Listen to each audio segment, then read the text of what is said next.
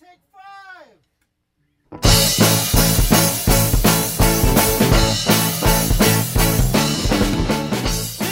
Welcome to Her Fantasy Football. You can hear us on Blog Talk Radio slash Her Fantasy Football and on iTunes. Make sure to subscribe to us on herfantasyfootball.com so you can get our newsletter.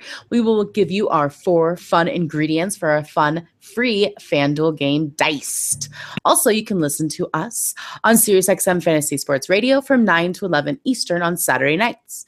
You can chat with us on Twitter at Her Fantasy FB and on Facebook slash Her Fantasy Football. I'm your host, Courtney Kirby. I'm here with my lovely sisters, Brandon Marianne Lee and Ashley Williams. It's week 11, and I think that's the first time I did the intro. Absolutely perfect. That's right. Woo! Way to go, Mid-season form. Good job. Yep. Slow clapping yourself. right? Yeah, I am. I'm proud. I'm proud, guys. Last week of the buys, I got the intro fully in full right there. Boom, boom. All right, guys, get these teams out of your lineup. The San Francisco 49ers, you don't own any of them, other than maybe Carlos Hyde. The New York Jets, I own all of them. Carolina Panthers and the Indianapolis Colts. Dun, dun, dun, dun. Oh, you can't have. You don't have to decide this week if it's the one where T.Y. Hilton goes off for 150 yards or gets you 20 points or Or 20 yards. points. Yeah. two Yeah, points, there we yeah. go. That's what I Two meant. or 20. Two or Mhm. 20. You never know. Two or 20. It's exciting. Woo! Poor You T.Y. Hilton. Poor T.Y. Hilton. Hmm. It's not his fault, sad. guys. It's not his fault, but come It's on not. now. Uh, do we need to have uh, congratulations to the San Francisco 49ers? Right? For winning a game. Congrats, guys. I think this Really is exciting. special. You guys, the Giants are so bad. It's really special. It is really special. I Yeah. agree. I agree. We'll talk more about that later. So like, we'll get into it. We'll get into it. I love it. I love it. It's week 11, people. Cheers to you. Oh, and Jeff Uh, Broughton on YouTube already congratulated you for your great open. Thank you. Thank got you. props. Yeah, yeah. Thanks for listening Woo, live. 11. Yes, yes. All right, you guys, let's get into these matchups. Thursday night, Tennessee Titans, the Pittsburgh Steelers. All right, we got the Titans. DeMarco Murray has the best matchup against this really, really tough team. The Steelers defense is on point in 2017, only giving up double digits once in the last four games to a running back. Murray blew up last week with 25 fantasy points in standard leagues. So there's no way you're going to bench him, or I'm going to tell you to bench him, but you need to prepare yourself. Okay. Marcus Mariota, this is going to be a tough, tough day for Mariota as well. And he's just been mediocre thus far. the Shocking. Steelers have given up some yards in the last two weeks, but he's only thrown over 300 yards once this whole year. So I doubt he's going to make it twice against the Steelers. Mm-mm. Not that's not where my money's going. Delanie Walker is off the injury report. That's worth a slow clap. Yep, there it is. He saw nine targets last week, and although he still hasn't found the end zone, I don't think I would bench him either. I do like me some Walker. You can always start their kicker because come on, it's suck up. Uh, I got Derrick Henry as a bit of a sleeper flex, not an awful option, not the best option here against the Steelers. Um, as far as the wide receivers, uh, Pittsburgh gives up the third fewest fantasy points to wide receivers. I will note that Corey Davis saw the team high of targets of 10 last week. He could have a decent fantasy points if he hadn't fumbled the ball diving into the end zone. So that's a thing. Um, the Steelers will be shutting down the Titans' number one wide receiver. And they may think it's going to be Corey Davis after last week. They might put more emphasis on Rishard Matthews. It's really tough to say. I will say that it's not going to be Eric Decker. Say either way, it won't be so you're in a really, really deep league and you need a flyer. You know Eric Decker won't be getting shut out. So you know he's not going to get more than six fantasy points, but he won't be getting shut out. Um, obviously, you're going to bench the Tennessee Titans defense. You don't start them against Pittsburgh. No, no, no, no. All right, Brandon, the Steelers. Although I would say, really? I mean, Steelers have been pretty pedestrian as well as of late in the offensive side of the ball, although their defense has really carried this team. And uh, again, I agree with you. I think that the the Pittsburgh Steelers defense is, is definitely a mighty thing. Uh, I know a lot of people are going big on this game on fantasy Twitter, um, being like, "Oh, I'm starting Marcus Mariota and I'm starting Ben Roethlisberger. This is a a big shootout." And man, are there two more disappointing No. quarterbacks, Marcus Mariota or Ben? Mm, Good or bad matchups, you guys. mm. Check their Won't game. be a shootout. When you What are only you throw over two about? under 300 yards, that by definition cannot quantify as a shootout. It's not a shootout. It's No. it's but hey, I mean, maybe, maybe. And and this is where I'm gonna give it to you. All right.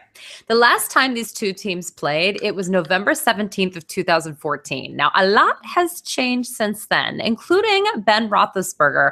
He hasn't uh, missed a game so far this season, and he's still only the 21st highest scoring quarterback for fantasy this year.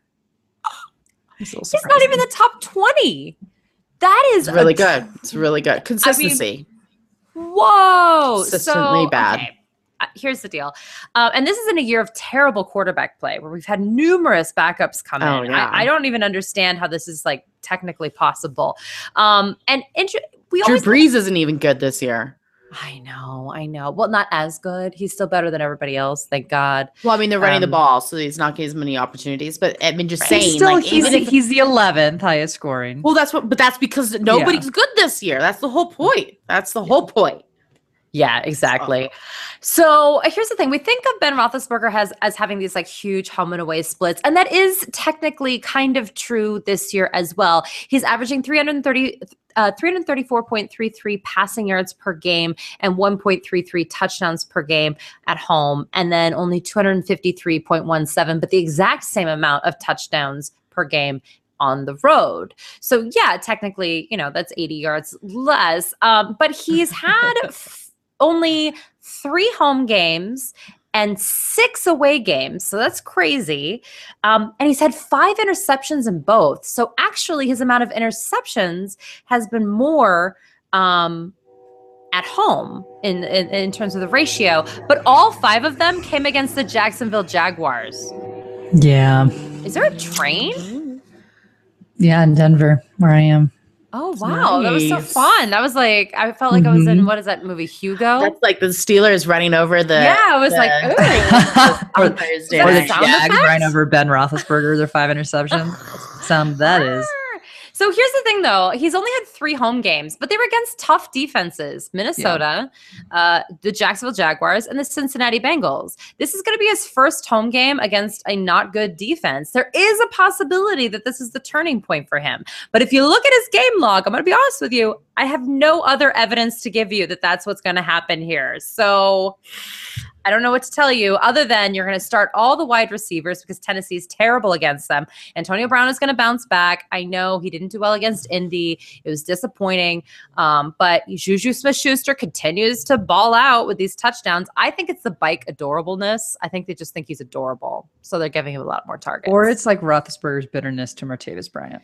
It still is a little bit. Although Bryant did come back with a bunch of targets, but one of the miscues between him and Roethlisberger resulted in an interception. So there's a possibility that they don't go back to him. So he's the, definitely by far the lowest on this thing. You always start Le'Veon Bell. I don't care about the matchup. Always 100 total yards. Chris Boswell's a must start. Pittsburgh's defense is a must start. I'm sorry, Marcus Mariota, but it's true. And the sleeper is Vance McDonald, who did score a touchdown last week, but he is questionable uh, due to an ankle injury. I would not start James, uh, Jesse James, but you know he's the only guy that's like I guess intriguing, but I still probably wouldn't do it. All right, now a quick break for our sponsors. And we're back. All right. we got the Detroit Lions, the Chicago Bears. The Lions. All right, this is a very scary matchup for Stafford. He has been hot over the last few weeks. So I understand. I hope he can fight through this tough matchup this week. But only one quarterback has had more than 14 fantasy points since week two, and that was Aaron Rodgers in week four. Yikes. Yikes. Yikes. Scary. Hold me tight. Fetal position. Um, so play him at your own risk. Uh, we do have them ranked in our top 10 because, as we said, quarterbacks are sketchy this year. Um, they're almost like the tight ends. They're getting there, they're getting real close. Um, but yeah, so sorry, it's not the best week for him. Golden Tate and Marvin Jones. All right, these receivers are going to get their fantasy points through PPR settings. Only one um, wide receiver has had double digits in standard leagues since that Green Bay matchup I was talking about in week four, and that was Davante Adams again uh, last week. So I will say that Brandon was right asking that big question. Do you think Golladay is going to affect Mr. Jones? I was like, no, I don't think it should be a thing. No, it sure was a thing. Golladay saw more targets than Jones last week. So if I own Tate, I'm starting him in any setting standard, half PPR, full PPR, right? Regardless. But if I own the other two wide receivers, I'm only starting them in PPR links because they're going to have to get their fantasy points by receptions, not so much yardage or touchdowns, because again, this is a tough matchup. The Chicago Bears, it's 2017. It's weird, I know, are a really good defense. So, uh, that's kind of where I stand with that. Matt Prater, you're starting him, obviously. Detroit Lions defense, I have him ranked number two. Although Chicago Bears defense is really good, their offense is not as good. And the Detroit Lions defense is super good. So I really think that you should start him. Um, they are the they have the fourth most fantasy points um, out of all the defenses. So I think they're a must start. They're going to get somewhere between six and 20 fantasy points. I can't tell you what it is. It's not going to be less than six. So that's a decent floor, right? Yep. Sure is. Floor. And it's a I very high I ceiling. Like so I like them a lot this week. Um, Ameer Abdullah and Theo Riddick. This is Detroit's best matchup. And I don't hate them this week. I really don't. Their numbers are going up. And I think the Lions will need to use their running backs if they want to stay competitive in this game against that defense. So Abdullah's had a touchdown in each of the last two games. I do not hate them. Um, as far as Eric Ebron, I don't care what he did last week. You're not starting him. Boo, boo, boo. The Bears. All right, you guys. Uh, supposedly, Mitchell Trubisky used some colorful language at practice when the offensive linemen decided to break from a huddle earlier than he wanted them to. It's getting hot in her. Mm. This whole team feels a lot of pressure right now, including their coaching staff. And I can't defend their coaching staff. I'm not going to lie yeah. to you. It's been questionable. And uh, what does the fox say? boo boo boo boo boo boo boo boo boo boo. There's always because you saw, yeah, you saw the press conference afterward. John Fox being like, "I've never been concerned about my job, and I'm not gonna start now." And I'm like, "You should be." Yeah, yeah, you're you're yeah. delusional, but all right, you do you. Uh, Jordan Howard uh, did let you down last week. If you were one of the people on on fantasy Twitter that thought he was going to become like the greatest thing that's ever happened, he's always a must start. You guys, he's always going to get the volume. Um, this game with Green Bay was bizarre.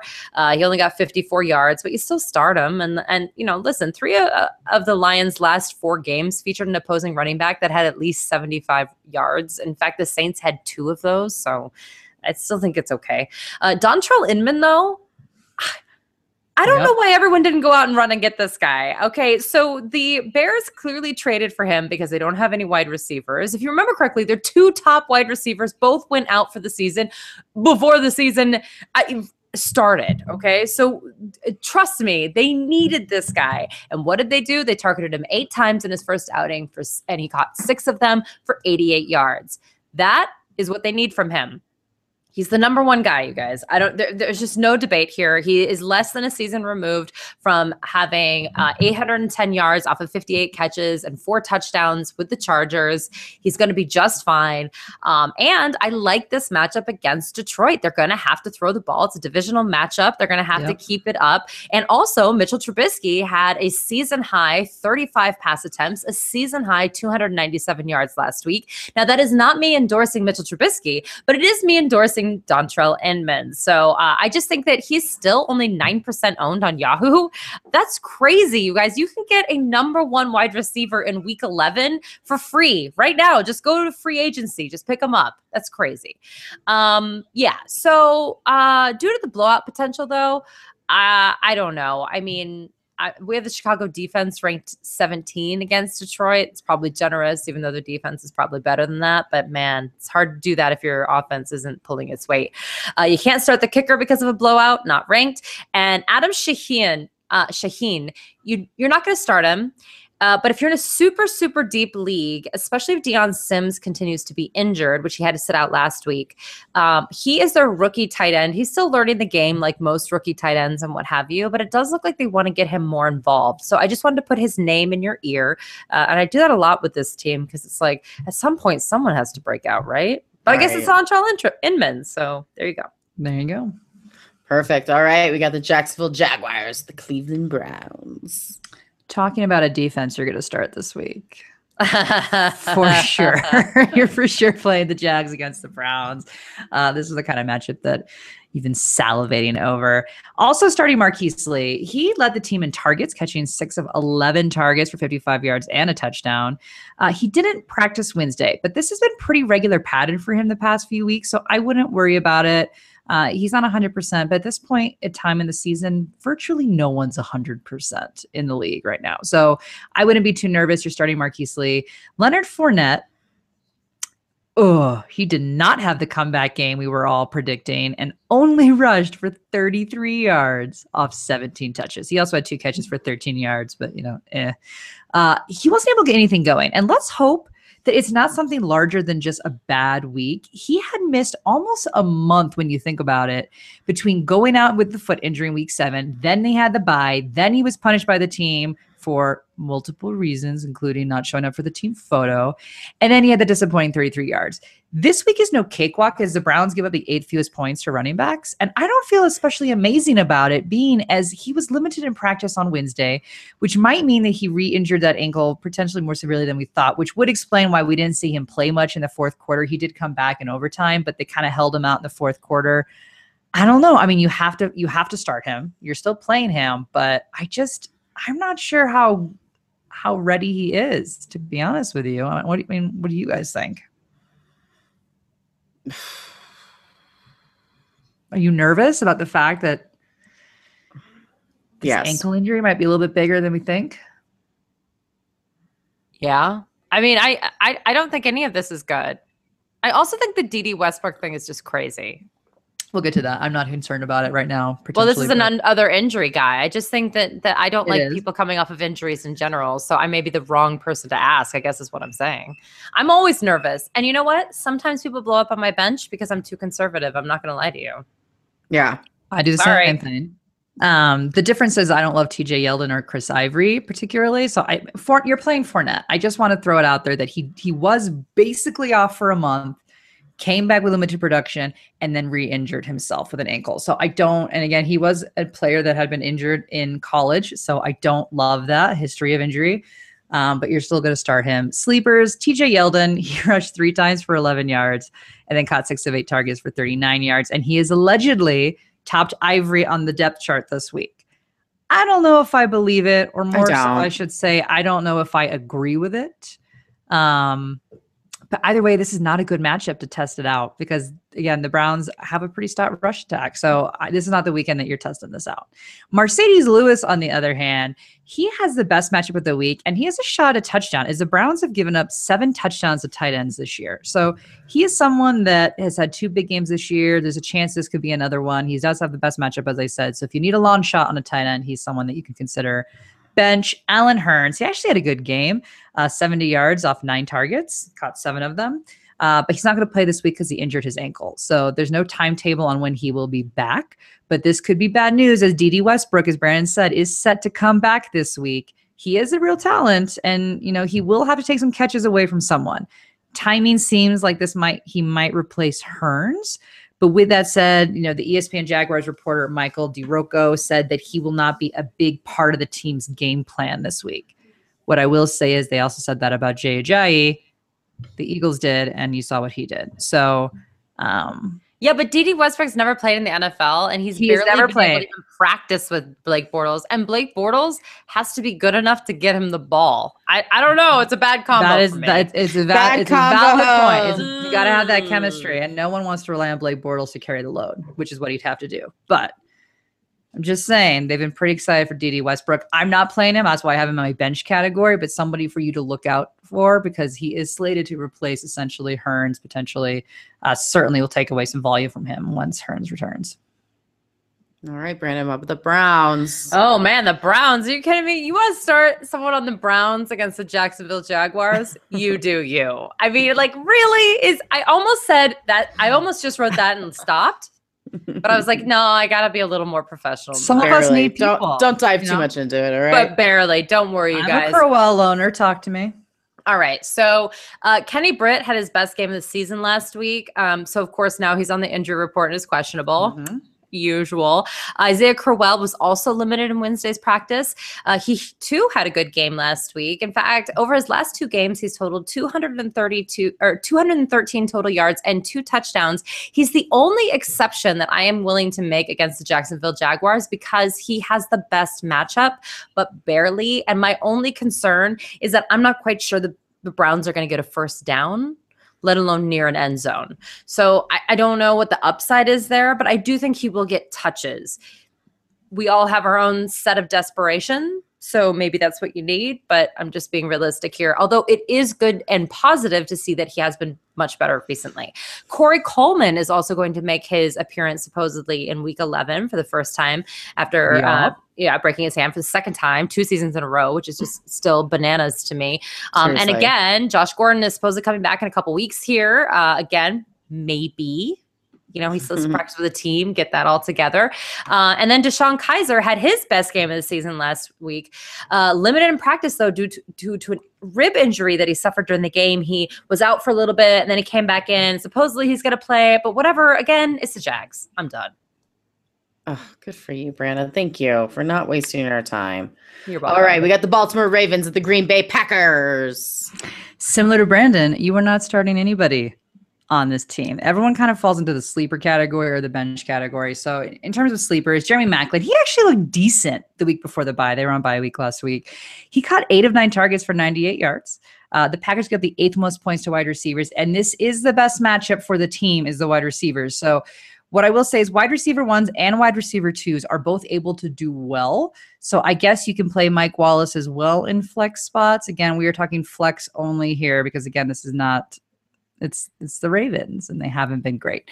Alex Collins and Buck Allen also have a great matchup, so you can play Alex Collins in standard and Buck Allen in standard or PPR.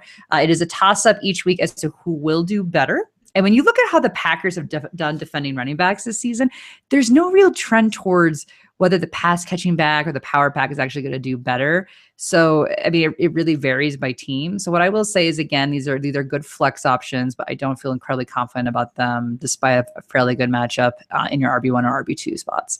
Ben Watson is another tight end that was targeted 10 times the week before the bye. He caught seven of them for 41 yards. But the Packers give up the fewest points to tight ends. So this might not be the best week to roll the dice with him since he's only caught two touchdowns on the season. And the Packers have yet to give up a touchdown to a tight end. So Ben Watson's that kind of guy that he's, he's touchdown dependent, like so many tight ends in the league. But to me, this is not the week because there's virtually no touchdown upside here. Bench, uh, this is more just an injury update in terms of uh, the other running backs on this team. The Ravens are not sure if Danny Woodhead, um, who had a hurt hamstring um, and just came off IR, will be ready to p- play in week 11 against the Packers. But it seems that Terrance West is set to suit up this week, although his role is much more murky than the fact that he will be at least suiting up. I don't know how much you're actually going to get from him. I think this is pretty much a Buck Allen, Alex Collins team at this point. So uh, if you're a Terrance West owner, hopefully you still aren't an owner. There should be no more Terrance West owners. Uh, and if you are, I don't think he's going to play. All right, I have a You question should've- for you, ladies. Oh yeah. Buck Allen or Dion Lewis?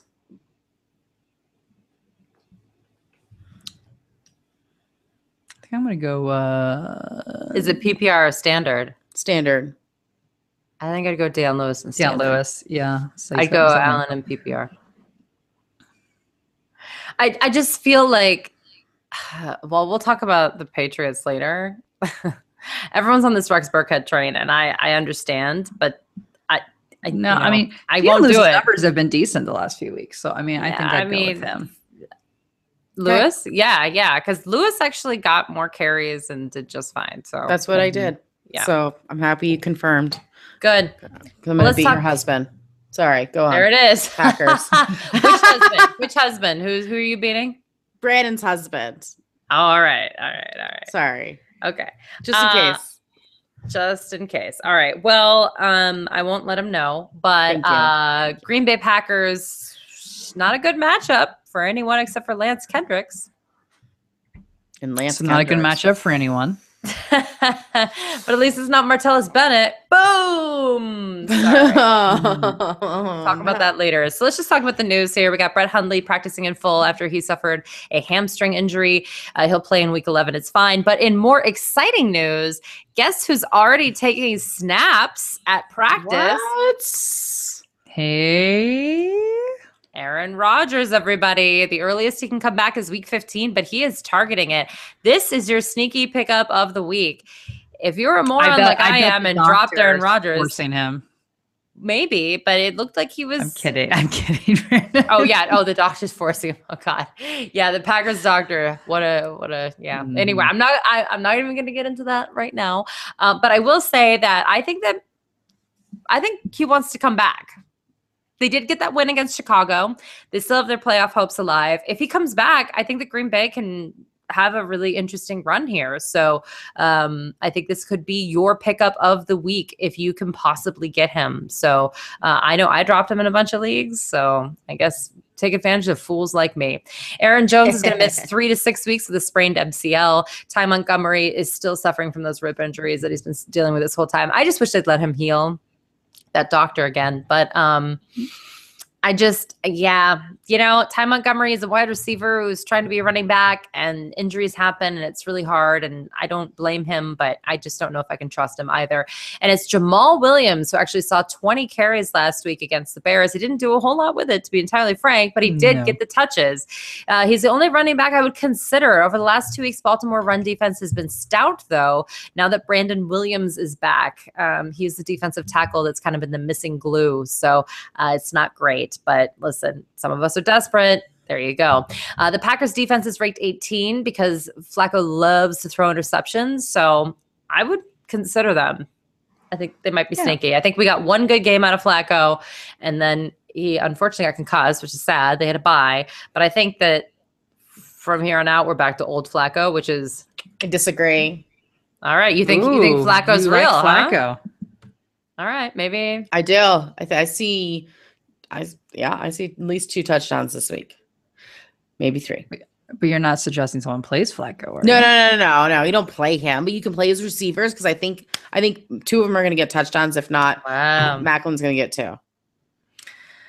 I think this is going to be intriguing. I will say though, Davante Adams is the wide receiver who's definitely faring the best with Brett Hundley. There's no doubt about Mhm. it. He's ranked 28 uh, this week, which is the highest uh, for her fantasy football rankings.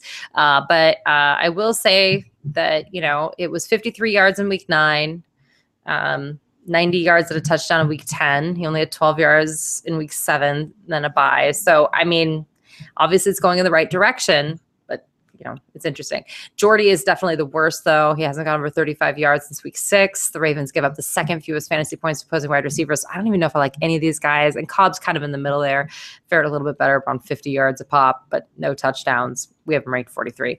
No kicker, no Kendricks. You guys, there's a possibility of it being a blowout because it's Brett Hundley. I, I'm just worried. Hmm, that's sad. Yeah. All right, Tampa Bay Buccaneers, the Miami Dolphins, game of the To say week. for sure game of the week. This Mm. might actually be fantasy points just because they're both so bad, right? This year, like they're so bad that like you, I don't know. I don't know what's gonna happen. It's so exciting. Could Nobody you have two gonna happen. quarterbers who care less about what they're doing? Seriously, talk Oh about my the most like amazing. apathetic quarterbacks ever. It's amazing, amazing. But Fitzpatrick like cares less just because it's like I just want to so see them cool. hug Yeah, at the end of the game. He's just you know? too cool. Jay Cutler's just not cool enough. You know what I'm saying? It's like totally opposite. Jay Cutler's Oh. never cared. I think Fitzpatrick cared at some point, but now he's like, I'm just here to cash my check, man. Yeah, yeah, exactly. Yeah. But I will say, listen, he did play in week six. Fitzpatrick did. And Mike Evans got 15 fantasy points in standard leagues, 95 yards and a touchdown. So play him. You're gonna play Mike Evans. He's he just had a bye. Lucky him, all by himself when he got suspended last week. So he's rested. he's ready to go. He's like, you're not gonna give me a bye in the normal when you're supposed to give me a bye. That's fine. I'll take my own bye. Suspend me. Relax. Are you saying that he uh Self-imposed a this on purpose, bye. Maybe. She's not, but I love the I love the sentiment. No, That would I be don't think genius. he's that smart, but I mean, it's not a bad Maybe. idea, right? He's a smart guy. He loves you Harry lost your Potter. quarterback. I want to break. I want to finish off strong. So I'm gonna take a Cheers moment. to you, Mike. Evans. Cheers, Mike Evans. Smart, very smart. Um, Doug Martin should have taken the same advice. He needs a break. Um, it has been, it has to be his week this week, you guys. I know that he's been super disappointing against bad matchups, but this is the week. I'm starting him. He ran 20 times last week. I know he didn't give you the fantasy points, but I say don't give up on him. I think that the Bucks can score against the Dolphins enough where they're going to continue to use him, and I think Martin is going to have his breakout moment this week. Okay, All right. I think I it's going to be this week. I, I I, right. I, I believe. I believe. All right, Cameron Brate. Now, same thing with Brate. Miami gives up the fifth most fantasy points to tight ends. I know he has done nothing for you um, in the last couple weeks, but if Ed Dickson can get nine fantasy points against these guys, so can Cameron Brate. So I still believe in Cameron Brate as well. Uh, DeSean Jackson. Jackson was okay last week without Evans. He got 80 yards receiving. It's not bad. Unfortunately for Jackson, Miami likes to give up the fantasy points to the number one wide receiver. That's on, that's how Miami rolls. So uh, that does not bode well for Mr. Jackson. Um, I think that it's gonna be Mike Evans' day. Um, so for me, he's no more than a flex option. Uh, and I, last week, Fitzpatrick threw for 187 yards, one touchdown, and one interception. So yeah, that's that. No kicker. We didn't even rank him. Tampa Bay's defense was 19, but they're just not that good. It's not that Miami's good. It's just that they're not that good. So, anyways, Dolphins. So Jay Cutler actually wasn't bad last week, but I cannot, in good faith, tell you to start Jay Cutler. And there's not enough teams on buy, and there's not enough impactful quarterbacks on buy to have you dig that deep to go play Jay Cutler. You're not doing it. But the reason I mentioned up top is because obviously his play does impact our wide receivers on this team, and he at least played okay last week. So where does that put us? We are starting Jarvis Landry and DeVante Parker. Landry has only been targeted under 10 times in just two games this season. The la- last week, Landry's targets were consistent in terms of he had 10 targets, catching five of them for, un- I grant you, a non impressive 42 yards, but he did snag a touchdown. So I love Jarvis Landry, You and the people that do not respect him drive me Crazy. bonkers. What are, what are they watching? I What if- know. I don't understand. I'm so confused. I so agree. I, I mean, I'd like to, you know, it'd be nice if he caught more like seven targets versus the five, but you know what? He still gets you touchdowns. He does. I mean, targets. Let's put he's had a touchdown. targets. Yeah, Jay he's had a touchdown in half of the games. Literally half of the games. You got a 50% chance every week that he's going to score a touchdown for you. That's not bad. Michael Thomas owners, they're still waiting on that. They'd be rejoicing at a 50% chance that he's going to score a touchdown. So you are playing Jarvis Landry. DeVante Parker continues to be the favorite of Cutler, catching six of nine targets for 66 yards. He should also be in your lineup each week. And rest assured, both of these guys, the Bucks give up the fourth most points to wide receivers. So they both should have a nice day. Uh, my sleepers is the running backs, Damien Williams and Kenyan Drake. They flip flopped on who had the better weeks the past two weeks. Although, in fairness, Drake has had good weeks both weeks. Uh, but Williams rushed nine times for 19 yards and caught two passes for 20, compared to Kenyan Drake, who rushed seven times but for 82 yards and a touchdown. So he also caught two catches for 10 yards. But now 66 of those yards came off one play. So you can you know, throw either of them in a flex role if you are struggling to fill out your roster this week. I don't think you probably are, but they're interesting plays. I- think this could be, as we said, game of the week, a really interesting uh, matchup. And I could easily see a big play DeVante Parker, and then they throw in, you know, Drake to obviously pound him for the touchdown. So I think you'll be fine playing either one of them in a flex. And because of this matchup is so good for the wide receivers and a healthy eight targets that Kenny still saw last week, I and he caught five of them for 67. You can also flex Kenny Stills. I'm also okay with that. Throw him in there. Why not? Now, the person I can't give you is Julius Thomas, and I'm angry that I even have to bring up his name. but after back to back weeks with a touchdown, I cannot skip over him. So two weeks Uh, ago, two weeks ago he had the yardage, you know, but last week he only had eight yards off two catches and he was targeted five times and you know he caught a touchdown for that eight yards. But this is the worst matchup for the team, and I think there will be you know that week where Julius Thomas back comes back down to earth.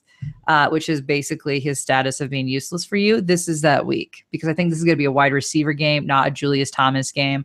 Um, so don't don't do it to yourself. Down. Mm-mm. mm-mm.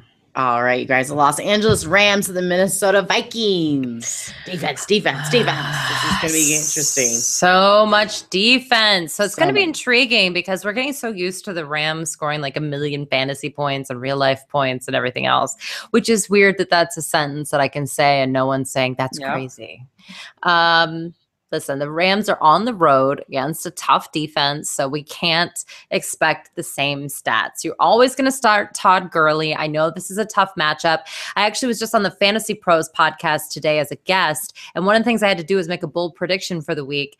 And uh, I decided to say that I still think, I actually believe Todd Gurley in this particular matchup is going to be the number one running back of the week.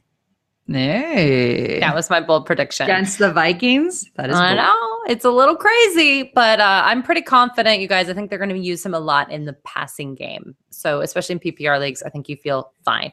Uh, speaking of, Robert Woods has just really come alive, you guys. Uh, obviously, four touchdowns in two games, two apiece. Uh, it's pretty crazy. I can't deny that. That's obviously upside that you can't put on the bench, even though, again, it's going up against the Minnesota Vikings.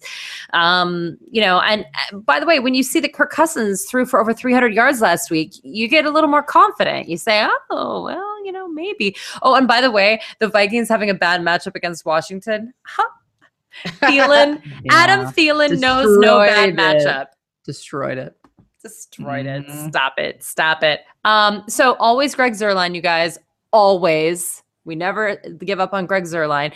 Defense is ranked number 13 because Minnesota actually doesn't give up a lot of fantasy points to opposing defenses, but the LA Rams defense have been pretty killer. So um, if you want to start them, that's understandable. They're just towards the end of the starters instead of towards the top of the starters.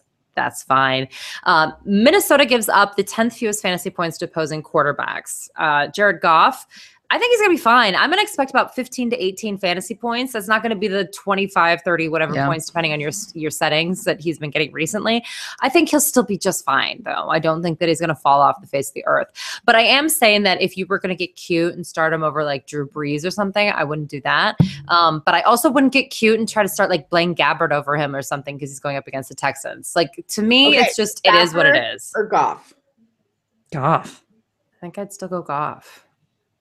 I don't like Stafford's matchup either, though, and I think know, that's Goff's what I'm a, saying. has more Wait, potential. didn't you say? Wait, didn't you say? Didn't you say Gabbert or Goff? Yeah. No, Gabbert. no. It was I did. Brandon did. I said Stafford or Goff. Those Oh, I thought you said I Gabbert or. Goff, and I was like, oh, Goff, obviously. No, I Yeah. have Stafford or Goff. Yeah. Both So- bad matchups.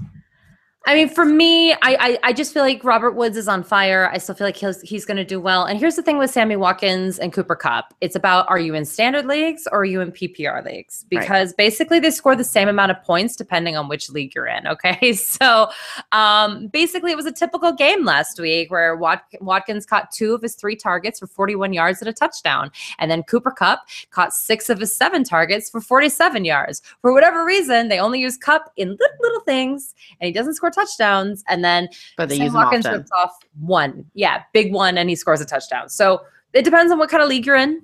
Uh, that's that's really how it is. Um, and the matchup isn't good enough for either of the Rams tight ends, so we don't need to discuss them. It's And like there they you give Watkins the ball enough to keep his mouth shut.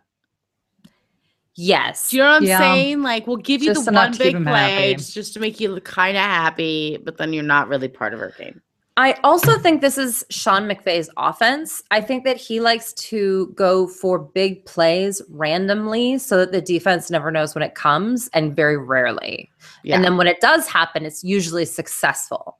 And uh, that works, you it know? does I just wish we could give a couple of those to Cooper Kupp instead of just Yeah. you get you catch six of your seven, but it's 40 yards. Like well, I he was he was earlier in the season than Robert Woods Woods has emerged, so that's been right. The problem for Cooper Kupp.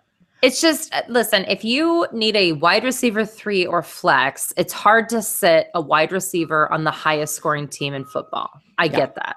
So whatever you need is fine, but it is th- those are typical games for all of those players, and it is what it is. Yep. All right, Ashley, the Vikings. Well, Stefon Diggs pulled a Baldwin and uh, wasn't shut down by the stingy Redskins corners last week. So that you know, we needed to see that. I need to see that to, to get the confidence in him. Uh, he caught four or five targets for seventy. This is my yards confidence dance. You like it? and a touchdown. I I do like it. When do you? When would you use this confidence dance? probably not in public. I should probably stop.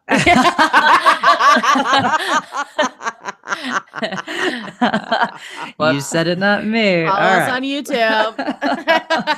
so the Rams present a tough matchup this week, but since he was able to get at least two big plays against the Redskins, I still say start him. The upside is too high with Stefon Diggs. All you need is one big play from him, and he's probably good for at least two to three big plays a game, regardless of the matchup. So you're starting Stefon Diggs. And Adam Thielen, as predicted, we said that he would have a better game than Stefon Diggs, which he did. Now, I didn't think he was going to have that huge of a game. Eight of 12 for 166 yards and a touchdown. He was also the lead man in a mean game of leapfrog after his touchdown, which I hope you guys all saw. Which was I love glorious. these new celebrations now that they're allowed to do I'm it. I know. so glad they made that rule change because Yeah. it's changed the tenor of the game. And Adam It's so Thielen, is he the greatest draft pick of the 2017 season? We he was he was one of our guys we called on our sheet saying that go get Adam Thielen. He's gonna have a great season, and he certainly is living up to that. and you uh, got him in the he's double digit rounds. Yep. Yep. Freaking crazy. Yep, yep. Yep. Um, what I will say is I have yet to see somebody do Red Rover, Red Rover, and so I really hope that's coming pretty soon because I think that's a glorious way to get the Or whole team Duck Duck. Goose. I think we saw Duck Duck, didn't we? I'm not sure, but the, it's Oh, I didn't see I love how everything's reverting back to childhood games, and I think that's really fun. But anyway, back to football. Uh, again, this is a tough matchup, but his floor is way too high to bench him, despite the fact that the wide receiver one usually does the best against the Rams. When you look at how the wide receivers have, in some cases, like with the Redskins last week, the wide receiver two usually does better, which is why we predicted that Thielen would have the bigger game, and he did. Against the Rams, the wide receiver one does better than wide receiver two. But one could argue it's a toss up between who's the wide receiver one at this point in terms of production. So I think both are going to be great. You're playing both of them.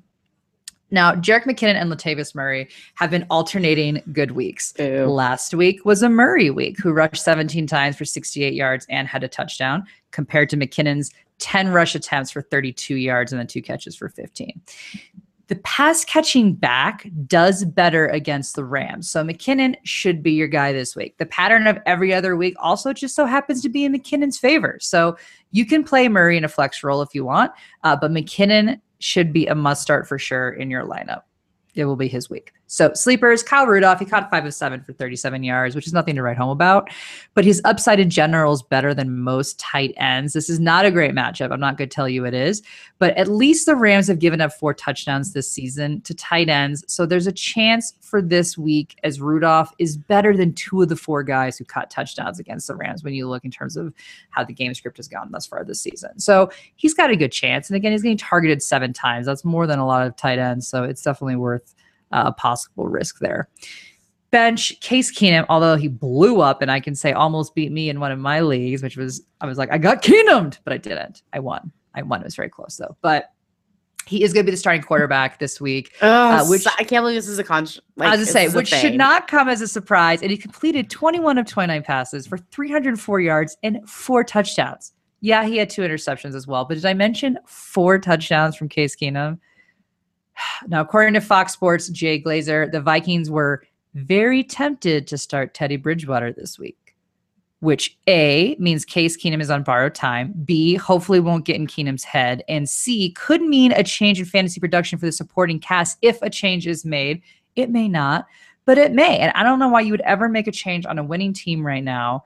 It doesn't make sense to me. And I hate the fact that we have to have these conversations because it's inevitable that this is going to get to Case Keenum. And they have a really good offense going right now.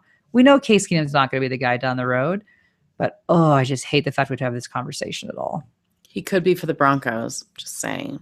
Anything's an upgrade for us. it could be for the Broncos, but he's not. He's not going to be a Viking next year. It's just not going to happen. But I hate that we have to have discussion because there is such great chemistry on this team right now. And I love Teddy Bridgewater, but I don't think it's the time to change it. And I don't think it's time for the conversation. They almost put him in last week, even though he went I over know. 300 yards and four touchdowns. The second he threw those two interceptions, they had Bridgewater warming up, and I was like, oh my goodness, they're not kidding. It's disgusting. They deserve to all be fired. I mean, I mean, I get it. They need they need to see what they have in Teddy. I get that. I no, they don't. the- Not when they're he's the- winning.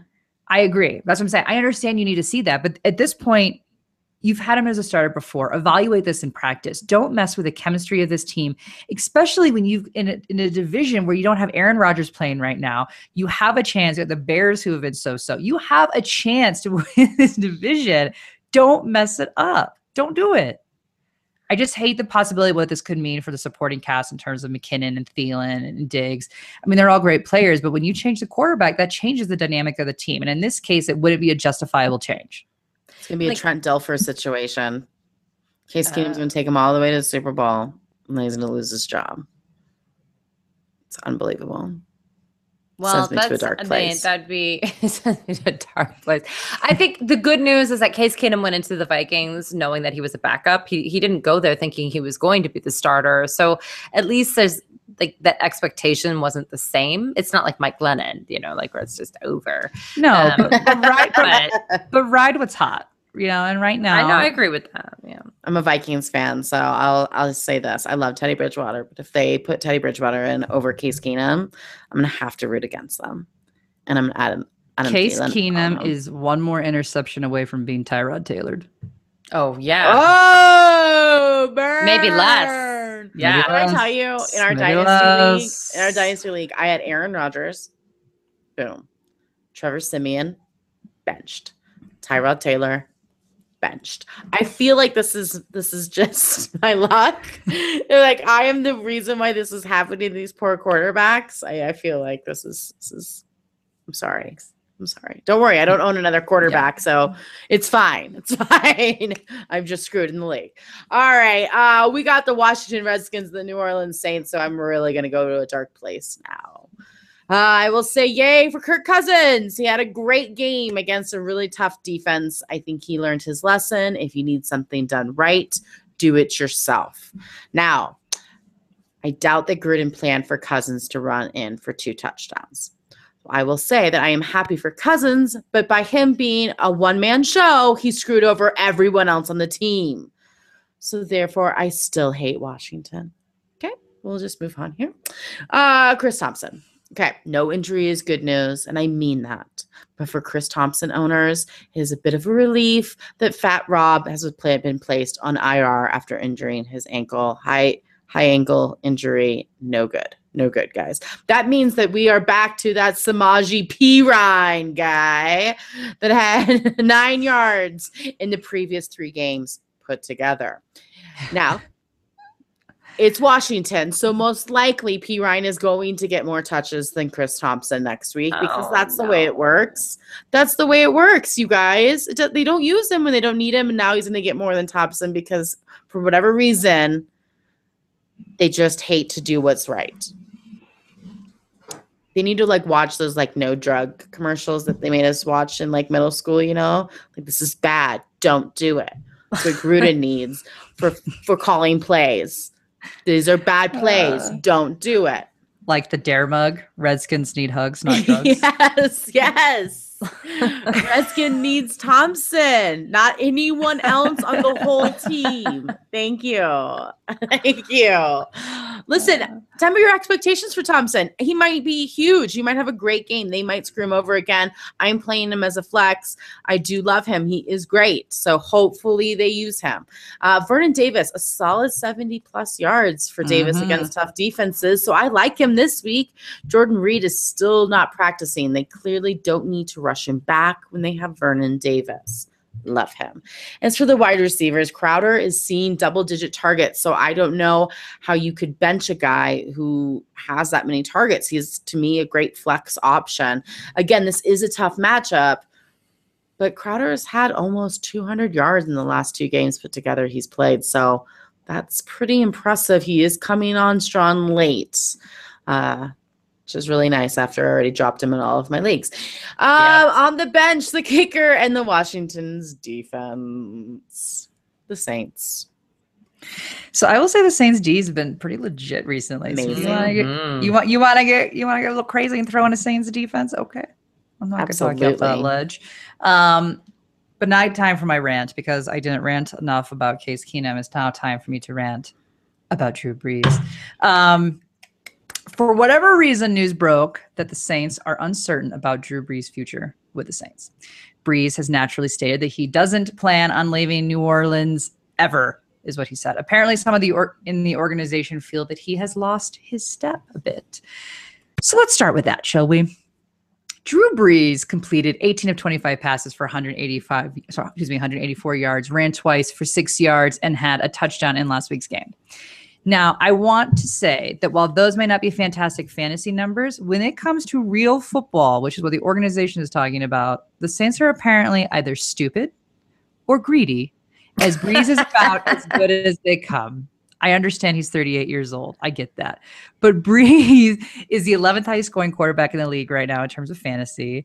He is fourth in the league for completion percentage and only behind Alex Smith, Tom Brady, and Carson Wentz, who have not sucked this year. They're pretty good and is sixth in the lead for passing yards. And while passing yards might be down slightly this year, although not by much, that is because they actually have an improved running game. So the overall foundation of the Saints is better this year. And somehow we're going to sit here and say that Drew Brees has lost his step. No. They don't deserve him. They don't deserve he him has not. anymore. He has thrown for over 4,000 yards for the past decade and over 5,000 yards for five of those seasons. And he is on target to throw still for over 4,000 yards this year, despite the fact that he we have an improved running game. So he is home and has a good matchup. And you are playing Brees because you are neither stupid or greedy. You are playing him. Gosh, it makes me angry. Anyway, on to what might make Courtney angry. Apparently, all Michael Thomas needed was for Courtney to talk some serious about him and See? have his elite status called into question. 'Cause He heard Uh, our show on her, on Sirius XM Saturday night, 9 Yep, 11 yep. Eastern. decided to come and play. Caught nine of his 10 targets for 117 yards. Still needs those touchdowns, though, Thomas. He hasn't scored since week four. Don't love that. But And not getting the opportunity is complete BS. Well, I mean, I will say he has taken a, a little bit of a hit with the running game improving, but again, his numbers aren't bad, but it got better. It's better. We're an upward tick. I like it. I think he'll do well this week. 10 as well. targets. 10 targets is opportunity. I don't know what more you want. You get 10 targets. Well, 10 Figure it targets opportunity, but he's, you know, he's had like games with like seven or eight targets, which is still targets, but you know. Anyway, onto those fantastic running backs. Last week uh, was Kamara's game. I should say, you know, two weeks ago, not the actual one. But uh, this week, that was all about Mark Ingram. He rushed 21 times for 131 yards and three touchdowns. He was a beast, beast. Uh, he won't have another week like this this week. It's not going to happen, but he should be able to put up his usual double digit points. Uh, that you've become accustomed to. I think he's going to be just fine. Now, while we said that it was a Mark Ingram day, Alvin Kamara still put up a day to rave about himself. He rushed 12 times for 106 yards and had a touchdown. Plus, he caught all five of his targets for 32 yards. Kamara is also a must start every single week. Both of these guys are must starts every single week. I Mhm. personally am in a dilemma last week where I had um, I have Mark Ingram and I have Jordan Howard and Christian McCaffrey. Ooh, that's a nice problem. and and I did not play Christian McCaffrey. I played Howard, and that was a bad choice. But Ingram was still a great choice because again, you're playing him every single week. Now, sleepers, Ted Ginn, he had his worst game of the season by far, by by far. He was only targeted one time, uh, which he caught for three yards. But again, that's that's terrible. The Redskins have let the receivers score the past two games, so there's a chance he can bounce back this week. But I will say, Ginn is not Adam Thielen. He's not the same level of a wide receiver too as Adam Thielen is. But I still think he'll do okay, so you can play him, benching everybody else. All right, we got the Chiefs at the New York Giants. Oh, well, I'm so lucky I have both these teams. Yay. Okay, I'm a little conflicted here. Uh, first of all, I'm going to say this. I'm worried this is maybe a trap game. This is a non-intellectual thing, I'm just saying. But something inside of me, maybe it's because I saw the Broncos treat the Giants like a trap game, but I'm just worried. But anyway, I'm going to now give you analysis that actually matters. That's all I'm going to say. Just putting it out there. Maybe now it won't happen. Um, before the bye, Kareem Hunt only had nine carries against the Cowboys, and that was the second time in four games that he had less than 10 carries in a game. Now, I think that this is the not wanting to overdo it with him because he was getting a ton of touches. So I, Andy Reid does sometimes pull back on players Yeah. that he wants to have for the long haul. I'm hoping that's what it is, and I'm hoping now that they're getting out of the bye that he's going to get a lot more touches, especially against the New York Giants, to control the clock and just kind of get this game over with. Um, but if he doesn't bounce back this week, we're going to have another longer conversation. Let's put it that way. Uh, Harrison Butker is amazing, and you absolutely need to have this guy. Uh, he may have been dropped due to bye weeks, so go for it. He's ranked number two. Is there anything sexier than the thought of Travis Kelce scoring you an exuberant amount of fantasy points against the New York Giants, who are so bad at defending tight ends that they've actually given up 10 touchdowns to opposing tight ends in only nine weeks of Mm, football. Is it just like it's, am- it's amazing. I just take that Blake Shelton, sexiest man alive. No, it's Travis Kelce on my fantasy team. Yes, please. Thank you. Which fantasy team are we talking about? I like not that one, just the one that gives me points. Nope. I just I'm I'm not into that type. Uh, so uh, you can try to convince me to bench Alex Smith, but I'm not going to do it. I think he's No. going to be just fine because someone's got to throw Travis Kelce all those touchdowns. It's going to be Alex Smith, baby. How good is he? Mm, we have him ranked number three. I actually thought about being like, you know what? I'm going to buck everybody, put him number one. Thought about it. Thought about against it. I went number three. I still It's feel number like one. It's number one in your heart. I get it's it. number one right here. Um, because I, I'm worried that they're going to get so far ahead they pull him in the third Pull 'em. quarter. I just Right. So pull 'em. that, that's why I put him number three, but I think he'll score a lot of points before then. Um, and I will not forsake you, Tyreek Hill, and neither will the person who does our who does our wide receivers. It's you, Courtney, right? Yes. I thought I was bold putting Alex Smith number three. She put Tyreek Hill number two. That is bold. Woo! I like I it. believe. I I believe. believe. Uh, I do too. It's going to be just fine for him. Uh, Kansas City defense has been bad, but nothing is worse than the New York Giants. So you're still going to start them. We have them ranked number 10. Albert Wilson is currently not practicing. He missed the last game. It will be Demarcus Robinson if that's your jam, but it's not. And um, again, this is the way it is. So the This is Giants. the Cincinnati Bengals. You do not. There's one wide receiver on the team. Well, Everybody else is just because they have to have a certain amount of players Yeah. on on the field. personnel on the field, but they're not really wide receivers. Yeah. I agree. It's a little dicey. they just wear Uh, the jerseys. Uh, unlike that, though, I, listen, I, I'm going to say something about the New York Giants. There is some fantasy relevancy here, um, despite the fact that this entire team is crumbling from the inside out. I mean, it's just horrible. Obviously, um, the New York Giants uh, ownership basically came forward and said that they're not going to get rid of Ben McAdoo until the uh, after the end of the season. But basically, the statement was saying we're getting rid of Ben McAdoo. I mean, it, it was a win lose situation there. So take that as you will. I don't know what the point is. If you've basically said you're definitely getting rid of him for keeping him there, but Well, they hey. say they're definitely going. They said they're going to wait for the entirety of the season to make a decision. it felt that way, and it should.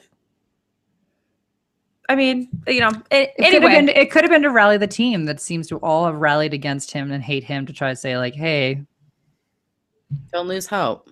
yeah, could be."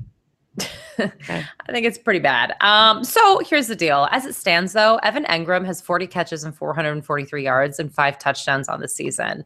He is currently on pace for 787.6 yards and 8.9 touchdowns. Now, I believe he's actually going to be the first rookie uh, since Ditka in 1961 to go over 900 receiving yards in his rookie season. And I think he's going to do that pretty easily because the majority of his work has actually been recently. He started off a little bit slower, um, Yeah. and I'm pretty excited for him. Actually, uh, I'm proud of him because the whole team has tanked, and he's the only person who's been consistent. Now, I don't think he's going to hit Gronkowski's 10 touchdowns. That was the most recent over the last, last 15 years, and I certainly don't think he's going to hit Ditka's 12 touchdowns in his rookie season, which is so mind blowing uh, that in 1961 a tight end had uh, 1200 over 1200 yards and 12 touchdowns. That just blows my mind. Um, but yeah i think this is a really historic season. So that's one good thing for the new york giants because he's going to be around for a long time. And then also sterling shepard's a baller. And Yep. if you're especially if you're in a ppr league this guy just keeps happening. Caught 11 of his 13 targets for 142 yards. It's a great matchup. Um, if you want to get cute, since the Chiefs uh, give up the absolute most uh, fantasy points to opposing wide receivers, I guess Roger Lewis is the second guy. Caught three of his four targets for 33 yards at a touchdown, but it's a little too dart throwy for me. Uh, Orleans Darkwa continues to just be solid, but not great. 70 plus, you know, 70 plus yards um, for the third time in four games. I, you know, whatever. And Eli, I, I I put him at number 19 because frankly, I believe in Sterling Shepard and Evan Engram. I thought that was generous. No to the kicker, no to the defense. No, no, no, no, no, no, no, no. All right, Arizona Cardinals, the Houston Texans. Well, Blaine Gabbert's going to start week 11 as Drew Stanton suffered a knee sprain last week. So we're going to use that to set the tone for the rest of this matchup here. So here's what I'm going to say. You're starting Larry Fitzgerald still. He caught 10 of 14 targets for 113 yards last week uh, and has a great matchup this week against Houston, who's given up the second most points. I like vets when it comes to new quarterbacks. Yes, Blaine Gabbert's not a new quarterback, but this is new in terms of him starting this season. So I like that vet combination. Uh, you could roll the dice with the Browns or Nelson since it's such a good matchup, but Larry is the must start here. Uh, we've had a couple of these games now where every basically everything goes to Larry, and the rest are very, very much just side players. And if you look at it, JJ Nelson was targeted four times, only caught one of them. John Brown six times, but only caught two of them, combined for under 40 yards total. So I mean, this is this is a Larry's game. So he's my only must start, which may be controversial because I'm going to put AP in the sleeper category. And you know, Courtney, I, I sat there long and hard and I thought about it because I told Courtney that she should drop Adrian Peterson. And I meant it. And she should have back when he was with the Saints. And then he became a Cardinal and he went off and had a fantastic game. But you know what, Courtney? I still am not convinced that it wasn't still a good choice because you know what? AP rushed 21 times for a whopping 29 yards last week. 29 yards. And if we look at the yardage since he's became a Cardinal, yes, he had that huge game of 134 yards, but then he had a 21 yard game. And then he had a huge 159 yard game. And then he had a 29 yard game. He has not scored since the first week. And Houston has given up the third fewest points to running backs. I do not like him this week. I think we are looking at another 20 yard rushing game, maybe more like 40, but this is not the week he's going to get you 130, 150 yards. I just don't see it happening. It's they're I too see a stout of a pattern of good, bad, good, bad, and this should be good, Ashley. Yeah, I but you're being optimistic. That's why you owned AP in the first place, right. That's unlike right. the rest of us. Right. I'm just saying, third fewest points. This this I understand the pattern is good, bad, good, bad, but this should be bad based on the matchup. So, Fair. and when he's bad, he's bad, and he was bad in terms of when he was with the Saints, and he's been bad half of the time here with the Cardinals, and it's just not a good matchup for him. So, if you can get a- away from playing Adrian Peterson, I suggest you do that this week. I would rather him blow up on my bench, knowing he's got a terrible matchup, and that he hasn't been good half these games, than to put him in instead of somebody else like Jerick McKinnon, who is more than likely going to have a better game. Just saying. Now, what I will say though is Jermaine Gresham caught five of seven targets for 64 yards and a touchdown. And this is now two weeks in a row that he has scored. And he does have a great matchup with this new quarterback this week. And that could mean good things for Gresham. Again, Courtney's always the one that touts that she loves tight ends when it comes to new quarterbacks. And again, he's not new to the league, but he, you know, this is his first week starting with this offense. So I think it's because it's a good matchup, you've got a chance that Gresham could score again this week. I really Blake think so. Everett looked good in preseason. He did look good in preseason. I agree with that. But So I think that it's possible that you're right. Yeah, I think I think I think Gresham could score. I wouldn't start him over uh, Goff, but I, I I think Blaine Gabbert's like an interesting. If we were DFS show, we'd be like, oh, he's so cheap, you know, a good matchup against Houston, and we'd use Yeah. accents because we do less singing. Yeah. Yeah. Less singing. More accents. Yeah. DFS. it makes sense to me, Brandon. I totally agree. Thank you. Thank you, everybody. You're welcome. All night. Dancing for both though. Drinking you beer, Can't use the feel confident dance. Yeah. Bench Andre Ellington. he's just not getting the uh, the volume, so he's on your bench. All right, Houston Texans. All right. You never bench Hopkins unless Brock Osweiler is throwing him the ball, and Tom Savage managed to get only 4.84 fantasy points last week, and Hopkins still got double digits. Gosh darn it, he's good, isn't he? Must start. Um, this is a great option. Uh, this is a great matchup for the wide receivers. And since Will Fuller is doubtful, you guys, most likely he will not play this week. I like Bruce Ellington, who saw eight targets last week and found the end zone. So not bad, not bad if you need a sleeper. All right, Miller. I know on paper this is a tough matchup for Miller, but three running backs out of the last four have had double digits, and the only one Mhm. that didn't was Seattle. So we just they that's their own problem. They I don't don't have think running I don't, yeah, I don't think that was the Cardinals. Um, so I will say that Miller isn't doesn't isn't as bad off as I think some people are putting him in. Like this is like worst scenario. I, I don't think he's I think there's worse options out there than Mr. Miller. As far as sleepers, I like the Houston defense. I have them right there on the cuff at 12. Um, they play really well against bad offenses. So luckily for them, we're good, guys. Arizona struggles. Um, Tom Savage obviously is on your bench, and the Houston Kickers on your bench. We don't even have them ranked. All right, we got the Buffalo Bills, the Los Angeles Chargers. So we'll start with the news for the Bills, which we kind of already touched on. But Tyrod Taylor has been benched for fifth round rookie Nathan Peterman. Uh, yes, Taylor had a horrible game last week, throwing nine of 18 for 56 yards. But I think they were just waiting for a game like this to put Peterman. They were They just were. wait. They were waiting Mhm. for it. Mhm. We knew it was coming. They could sit there and express their confidence in Tyrod Taylor all they want. Nobody bought it, despite the fact that he this is really he's only had two bad games all season. No, he's not someone that throws for 300 yards, but he was getting it done for the most part. I mean, they still have a winning record. Yes, it could be better, but they were. I mean, this was inevitable. They were waiting for this to happen, and now it has happened. So. Uh, most of you did not own Tyrod Taylor anyway. If you did, uh, now you know you have to go get Peterman if you want to do that. So he came last week near the end and threw seven of 10 for 79 yards and a touchdown. But what coach Sean McDermott's reasoning was we, and this is a quote, we were made to be more than more than five four, and I've come here to be more than five four. McDermott said, really, it's about becoming a better team. Every position is evaluated, and that's that's the direction I decided to go. Mhm, mhm, Mm-hmm. Mhm, Mhm. mhm. Mm, Okay. So what does this mean for you? This means you were playing LeSean McCoy with gusto because he had a terrible game last week, and they all did against the Saints, who has a good defense, I mind you. This is not the Saints of old that literally a four-year-old could run to the end zone. They're a better defense this year, which is shocking. I know it's weird for all of us to say, but they, you know, they were they were decent. So uh, McCoy rushed eight times for 49 yards and caught three of five targets for 11 yards, which was not great. But he has the best matchup on the team uh, for this game, and he'll be relied upon heavily with this quarterback change. So make sure that you have LeSean McCoy in. He's my only must start though. So my sleepers, Kelvin Benjamin, uh, he was targeted six times, caught three of them for 42 yards, uh, and he did play in 85% of the snaps. So I mean, he's getting his full usage. Um, and I will say is he's the only receiver on this team who might be able to out talent the potentially bad play we will see out of Peterman.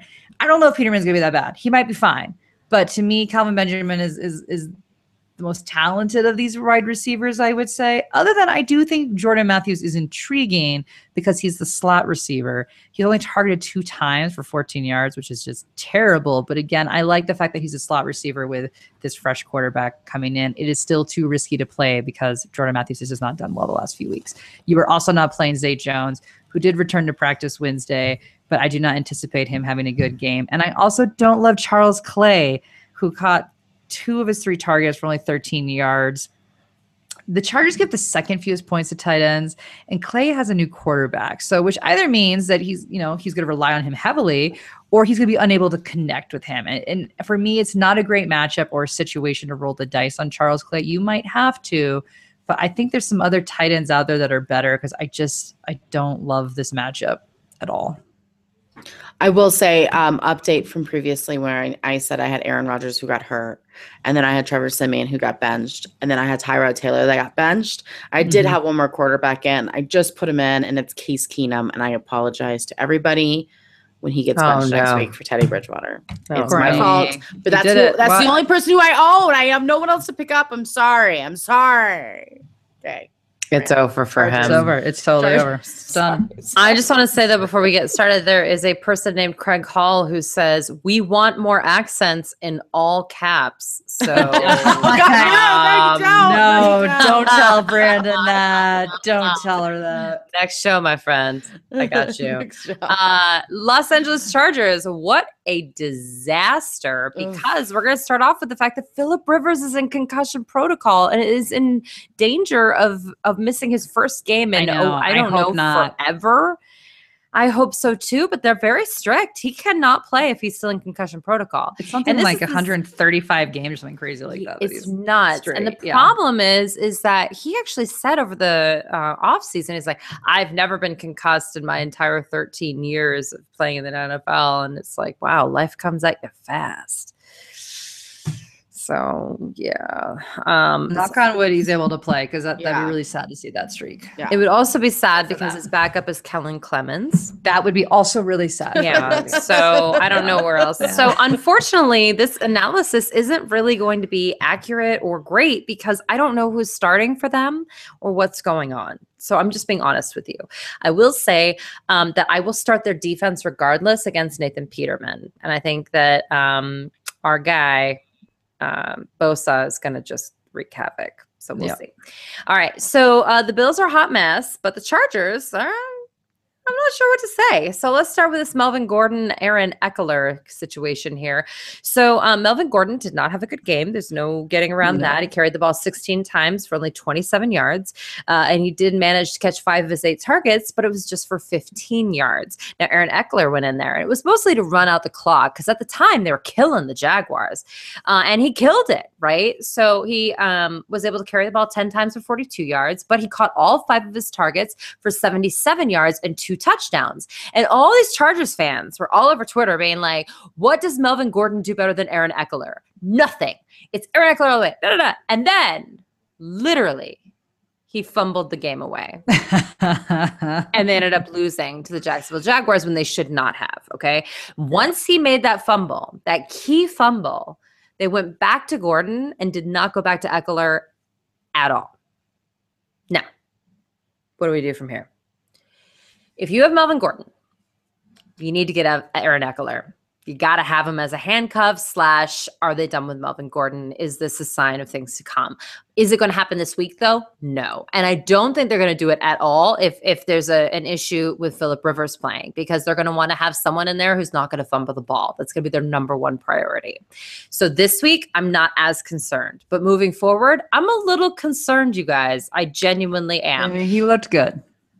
He looked But good. Melvin Gordon's looked Minus good the during the rest of the season, and all these people are Yep. like, "He's not very good." Like I- Roto World put that in one of their write ups, and I was I was kind of shocked by that because normally they're kind of professional and don't really go into opinions like I do. But um, yeah, they were like, "Well, he, she's just not very good, frankly," and I'm like, "He's been pretty. He's been solid. pretty I don't." solid. I don't Yeah. understand that. But anyway, uh, that that is the world. Keenan Allen is the number one wide receiver on the team. He caught four of his seven targets for 48 yards versus the Jags. Um, and no one's good against the Jags. So I guess you're excited about that. Um, but he hasn't had a touchdown since week one. Uh, he hasn't got over 50 yards since week six. Uh, Buffalo until New Orleans and the Jets, and when they traded away their best defensive player, was actually great against the pass. So I'm a little torn about Keenan Allen and what we're going to do about him moving forward. I'm not starting him if Philip Rivers is in there, obviously, but this is kind of like, I mean, there are a lot of players like that where you keep saying it's fine, but is it fine? I kind of feel that way. Um, Hunter Henry, what do we do with this guy? I just, I don't, I don't know what to tell you guys. I think there are better options out there. Um, some of you, your trade deadline passed. Some of you, it did not. If you have Hunter Henry as your main tight end, I will suggest that you trade for a better tight end. And I'm sorry because there's just no way to understand what his usage is going to be. Um, he's probably one of the most frustrating fantasy players to have on your team right now. Um, now, last week he and the week before he had less than two fantasy points. But let me tell you, Gates has one touchdown this year, which we said he would do to get that record, and he hasn't. Go- He went over 25 yards just one time this entire season. So Gates isn't the one taking the work. They're just going away from the tight end. It's very weird, and I cannot advise you to start Mike Williams, Tyrell Williams, or Travis Benjamin. Benjamin had a hot streak, but then he had zero catches last week. Yep. Blew it up. All right, we got the Cincinnati Bengals, the Denver Broncos. AJ Green. Green faces the Broncos defense that have given up the fourth fewest fantasy points to wide receivers. If you own Green, you know that he can be shut down, scoring less than 10 fantasy points in standard leagues in five of the 10 games he's played. That, my friends, is not elite. If a wide receiver is going to score on the Broncos, it will most likely be someone that doesn't read green on the back of their jersey. And I don't know any of the other names, so I can't tell you who it's going to be um, because they might not score a touchdown this way. Let's just be honest. Uh, Joe Mixon, I will say that you can run on the Broncos. Yeah. I like Mixon this week. He should be in your lineups. Um, you know, he has definitely has a ceiling and it's 11 fantasy points.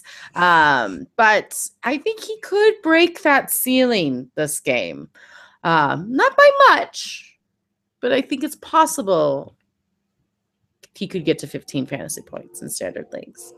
Just saying, it's possible. Um, he has had a touchdown in each of the last two weeks, but only 30 some yards. So he's got to get the yards up.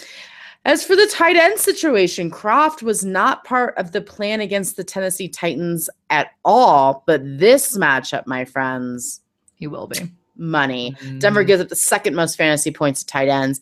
He's only owned in 48% of leagues. So if you need to stream a tight end, you guys, all those Austin Seferian-Jenkins owners, um, pick them up. Pick them up and play them. The Broncos love to give away fantasy points to tight ends. And you're going to play the Cincinnati's defense, right? Brock Osweiler. It's exciting. It's fun stuff. Tyler Kroft is one of the best tight ends, like PPR wise, in the league. Yeah, I You gotta know. And. He really not is. even Tyler owned in half Eifert is not leagues. coming back. Tyler Eifert is It's- not coming back. No, move on, my friends. Move on. So There you go. yes, yes, I yeah, Brandon. Yes, yeah. It's been a little crazy there. I'm a, I'm a Tyler Kroft like truther, I guess. Truther. Believer. Believer. I like it. Well, I'm not a believer in Andy Dalton. He's on your bench. If not, don't own him, obviously. And the Cincinnati's kickers. That's unnecessary. All right, the Broncos. So I'm really struggling to be a believer in any Denver Bronco right now. It's it's really a struggle. And yes, we we are from Denver, so it's it's personal, it's near and dear, and it's really frustrating. But what I will say is Demaryius Thomas, he caught five of eight for 44 yards and a touchdown. So that's two touchdowns in back-to-back weeks, which is great. Emmanuel Sanders, I will admit when I'm wrong. I was very concerned about Sanders because he was clearly not healthy. And then last week, he came out and played, caught six of his 11 targets for 137 yards on Sunday. He looked great. He looked great. And it was like one of the few people that Brock was actually connecting with. So um, I like him probably a little more than I like Demaryius Thomas moving forward, not going to lie to you. But um, the Brock doesn't have a great matchup. And the Bengals get the eighth fewest points to wide receivers. So it is all around a not good matchup for the wide receivers of Brock this week. And it could be ugly. Not as ugly as the Patriots game, but it could. It's Corny told you to start that defense and, and for a reason. So sleepers, I will say, we'll talk about the running back situation because it's just frustrating. We have to reinforce this every single week. We are in an official 100% three headed committee, and none of them are really worth playing. Maybe CJ Anderson in a flex, maybe. Um, but he carried 10 times for 54 yards.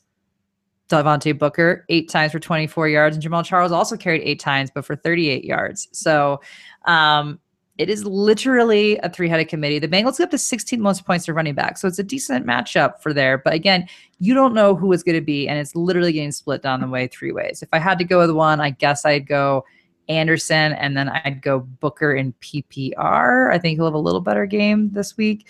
Uh, he only caught one target for five yards, but again, it's probably not worth your time because it's just frustrating. So th- there's better options out there for you.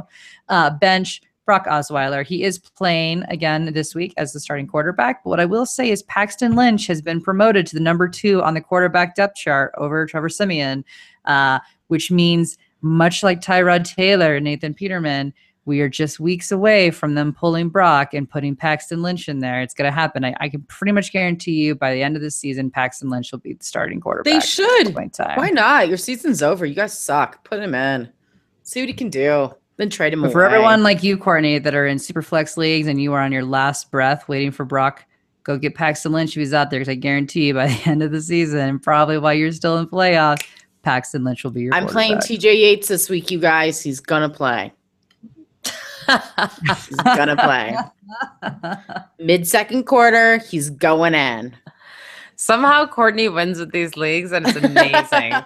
he's going it's in. A bru- guys. it's a brutal league. It's like 16 people with a crazy deep bench. Super flex league. It's and insane. I cannot win a waiver wire pick to save my life. Life, I would have to put all Yeah. of my fab money down on some crap quarterback for like a week, and I probably still wouldn't get him. Somehow I lose every single time. I don't think I've won a single waiver wire on that No, either. I haven't- I I didn't win. I can't Mhm. win.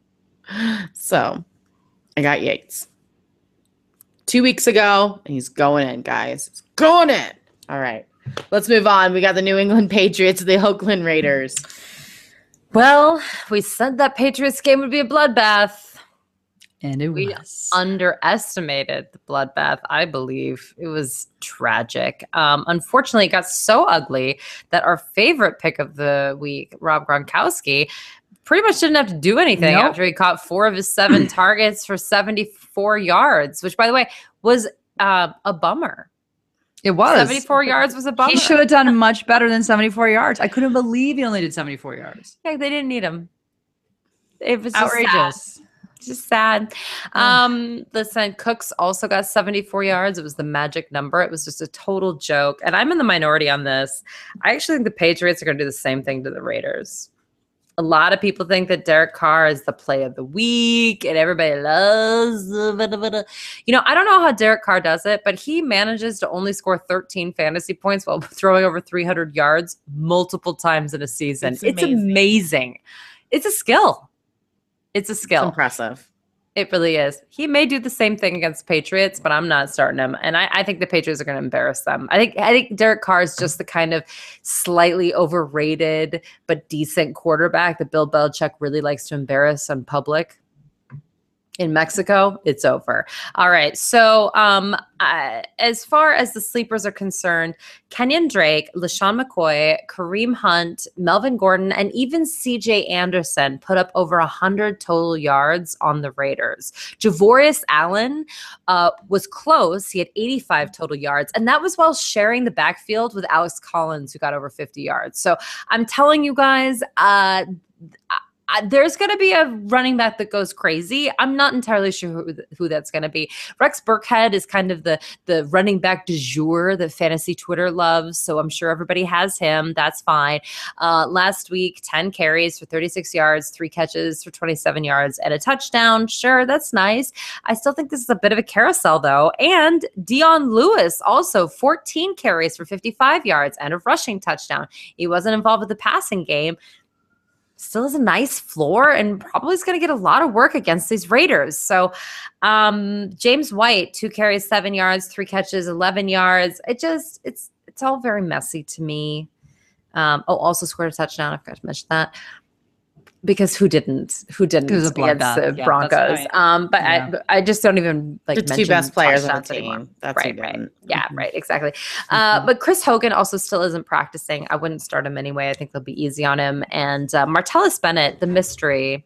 So somehow he told his agent to tell teams not to pick him up because he was going to get shoulder surgery. And then he got a phone call from Bill Belichick, and he was like, "Oh, okay, yeah, I'll come back." And not only will I come back, but um, I'm also going to play in the game and have catches. It's just really weird, but I'm not starting them. Oh, look, Courtney's getting attacked by a puppy. it is. Come here. So this dog can open any door, and he just opened the door to come down and say hello. And his parents haven't figured it out yet. It's okay, Brutus. It's okay. Hi, Brutus. Well, anyway, I'm done with the pads. All right. Well, let me get to the Oakland Raiders while Brutus is here with me because it just feels right. All right. We just kind of touched on Carr, and this is the deal. This week, Carr gets the Patriots defense that have given up the second most fantasy points to opposing quarterbacks. While this may seem like a dream matchup, considering that the Pats have given that much up, but they actually have stopped the last two quarterbacks to 10 fantasy points each. So that is not good. Keep in mind that is Philip Rivers and Brock Osweiler, but that's the same division that the Oakland Raiders are, right? So this may be a theme Yep. that they just have this division down. So you never know.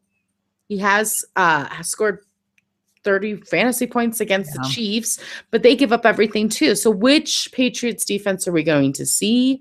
That's the question. I think we're going to see the Patriots defense that are going to shut down Carr.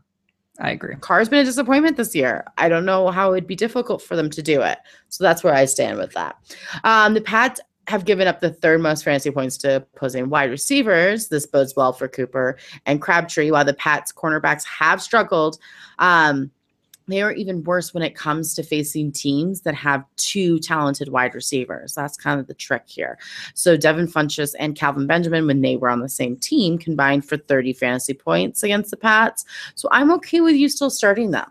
Um, because as I said, it's very possible that it's so funny. Now, Grandpa found out that his dog's downstairs while I'm recording.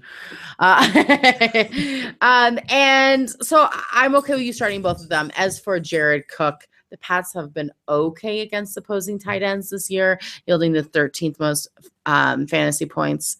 Um, however, they're going to have their hands full trying to stop Cooper and Crabtree. So I actually think the Cook could be good this week. I don't mind him. He hasn't had a touchdown since week three. I agree. So he's due for one, and I think it's going to be against the Pats. That's where I'm going with it. All right, Lynch. One of the biggest disappointments of the season, 2017, has been Marshawn Lynch for sure. He finally came alive before the Raiders bye week with 57 yards and two touchdowns. That's the type of production that owners were looking for when they drafted him. Um, but he faces the Pats defense have given up the six most fantasy points to opposing running backs. It's whether or not he sees the um touches right? I mean that's the whole thing. They're waiting to the end of the season trying to preserve this old man but i don't know. He's had like disappeared sometimes going for three points or less than you know um less than four times. I just don't i, I don't know. I say pers- like this is the high hopes low expectation player of the week is mr marshawn lynch.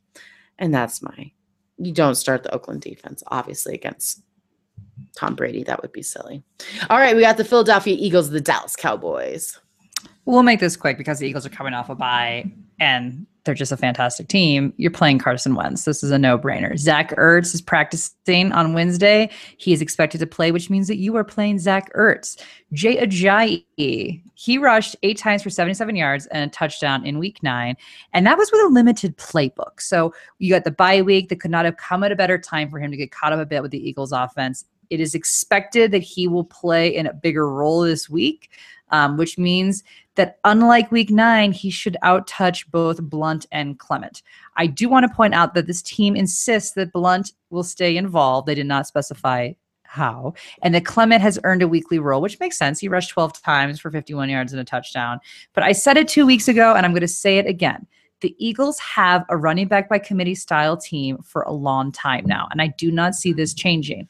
They are a committee team. Okay. So while, yes, it's obviously a hit for Blunt owners, uh, I like Clement and I like Blunt. And I think you could throw all of them in potentially in a flex role. I think there's a chance that Blunt could score, but Ajay is going to be the lead back, and he is someone that you can absolutely start. Alshon Jeffery, you can start him as well. Him and Wentz have finally gotten to a groove the past few weeks. Uh, he caught six of 11 targets for 84 yards before the bye and two touchdowns.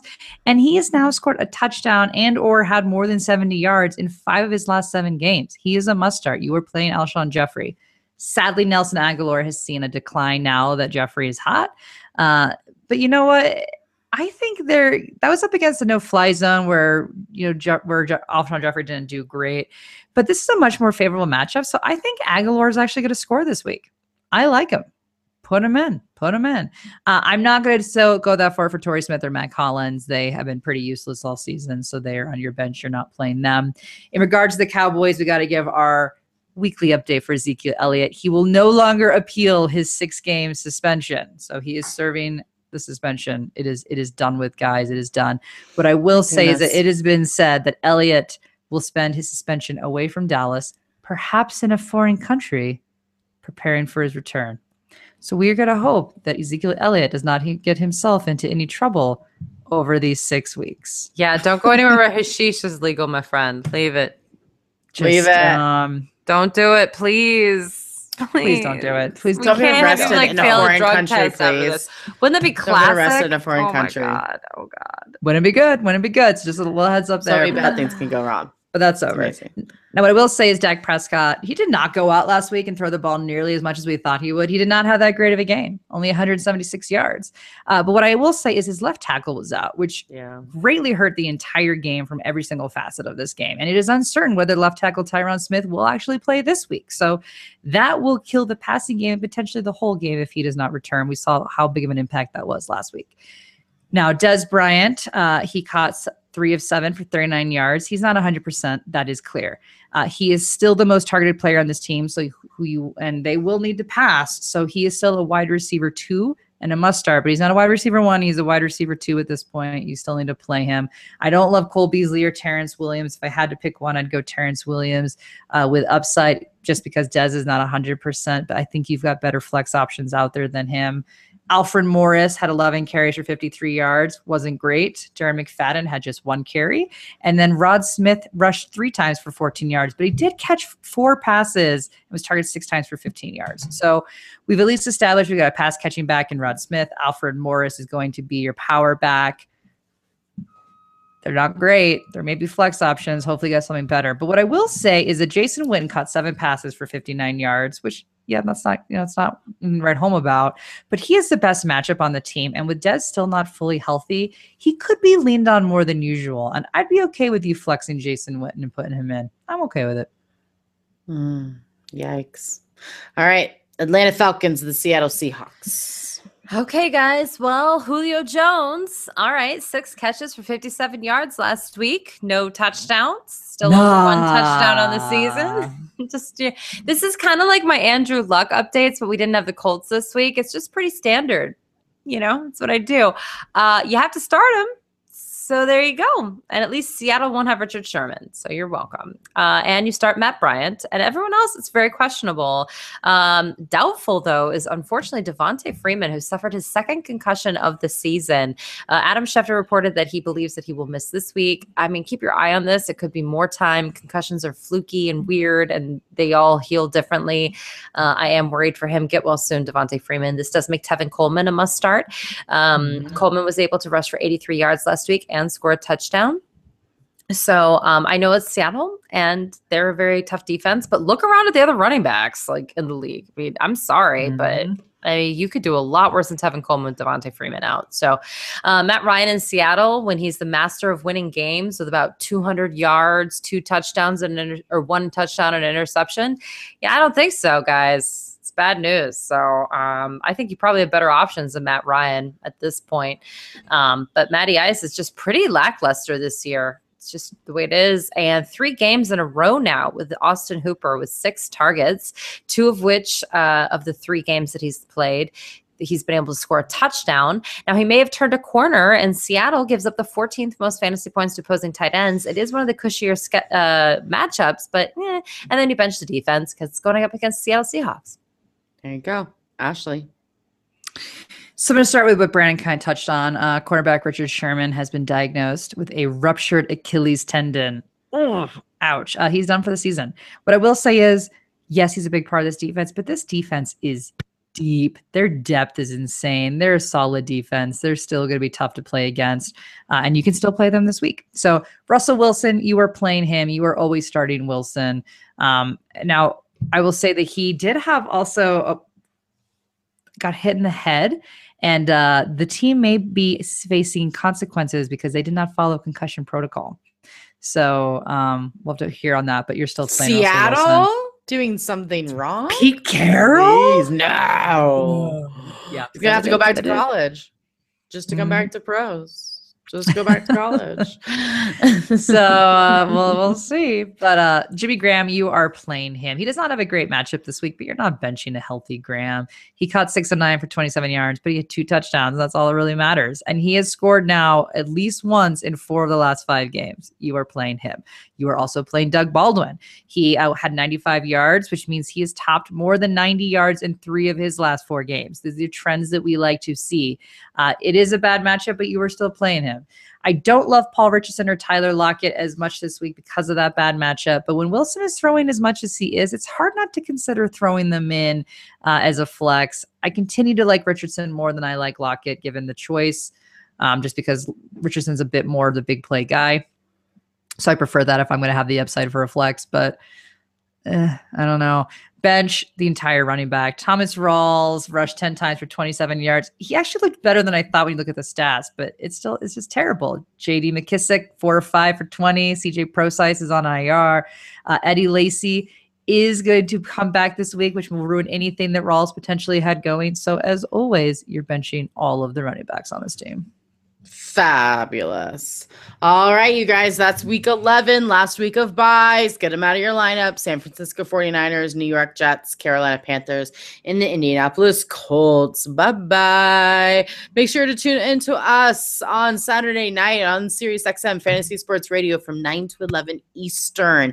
We will be there. You can call in, we'll answer your questions. And if you can't get a hold of us there, ask your questions on Twitter at her fantasy FB on Facebook slash her fantasy football. Until next time, guys, no more faking it.